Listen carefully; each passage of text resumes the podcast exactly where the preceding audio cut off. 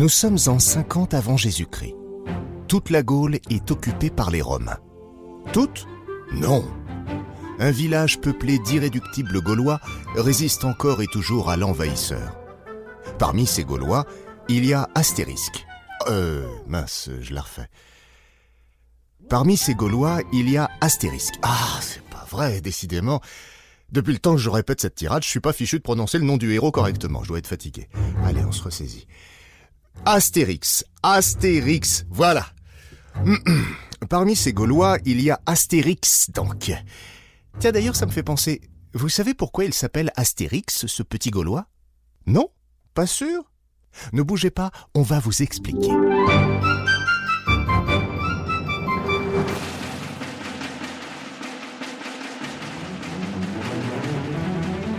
Salut, c'est Vivien Vergniaud. Bienvenue dans les 20 secrets d'Astérix, le nouveau podcast du journal du dimanche dans lequel on vous parle de tout ce que vous avez toujours voulu savoir sur l'univers de votre Gaulois préféré. Dans ce premier épisode, on commence par le commencement. Pourquoi Astérix s'appelle Astérix? Le nom Astérix vient d'un signe typographique, l'astérisque. Un astérisque, un et pas une, comme on le dit parfois par erreur. Un astérisque, donc, c'est une petite étoile collée à un mot qui renvoie vers un texte souvent situé en bas de page. C'est cette petite étoile qui est à l'origine du nom du héros gaulois. Et on doit cette trouvaille à René Goscinny, le scénariste. Un après-midi de l'été 1959, il est invité chez son ami Albert Uderzo. Un apéritif, des cigarettes, du soleil sur la terrasse du HLM où vit le dessinateur – ils inventent d'abord le village gaulois, puis le personnage principal. Et l'idée vient. Astérisque, Astérix. Ce qu'il faut que vous sachiez ici, c'est que Goscinny avait une excellente connaissance de la typographie, puisque sa famille maternelle comptait plusieurs imprimeurs. Et, pourquoi les auteurs ont choisi ce signe en particulier? Selon Goscinny lui-même, Astérix devait être un abo aussi perceptible qu'une ponctuation. L'astérisque, qui est petit et attire l'attention, était donc l'option idéale. Et la terminaison en X, eh bien c'est un clin d'œil à l'histoire et à Vercingétorix, à qui les deux auteurs ont pensé en créant leurs aventures.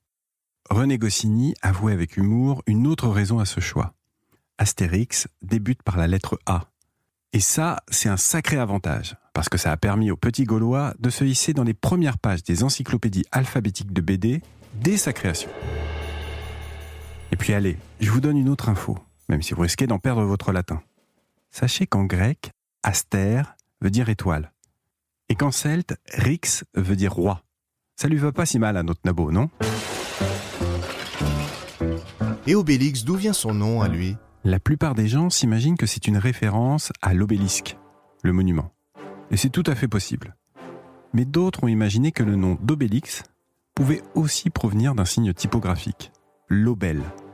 C'est un signe un peu plus oublié que l'astérisque, qui a la forme d'une croix ou de deux croix combinées. Il indique dans un texte de référence un passage dont l'origine est incertaine. En fonction des typographies, il peut aussi prendre la forme d'une dague, une sorte de petite épée. Manquez plus que la terminaison en X, règle pour nommer les Gaulois inventée par Goscinny et Uderzo, et hop, le duo était constitué.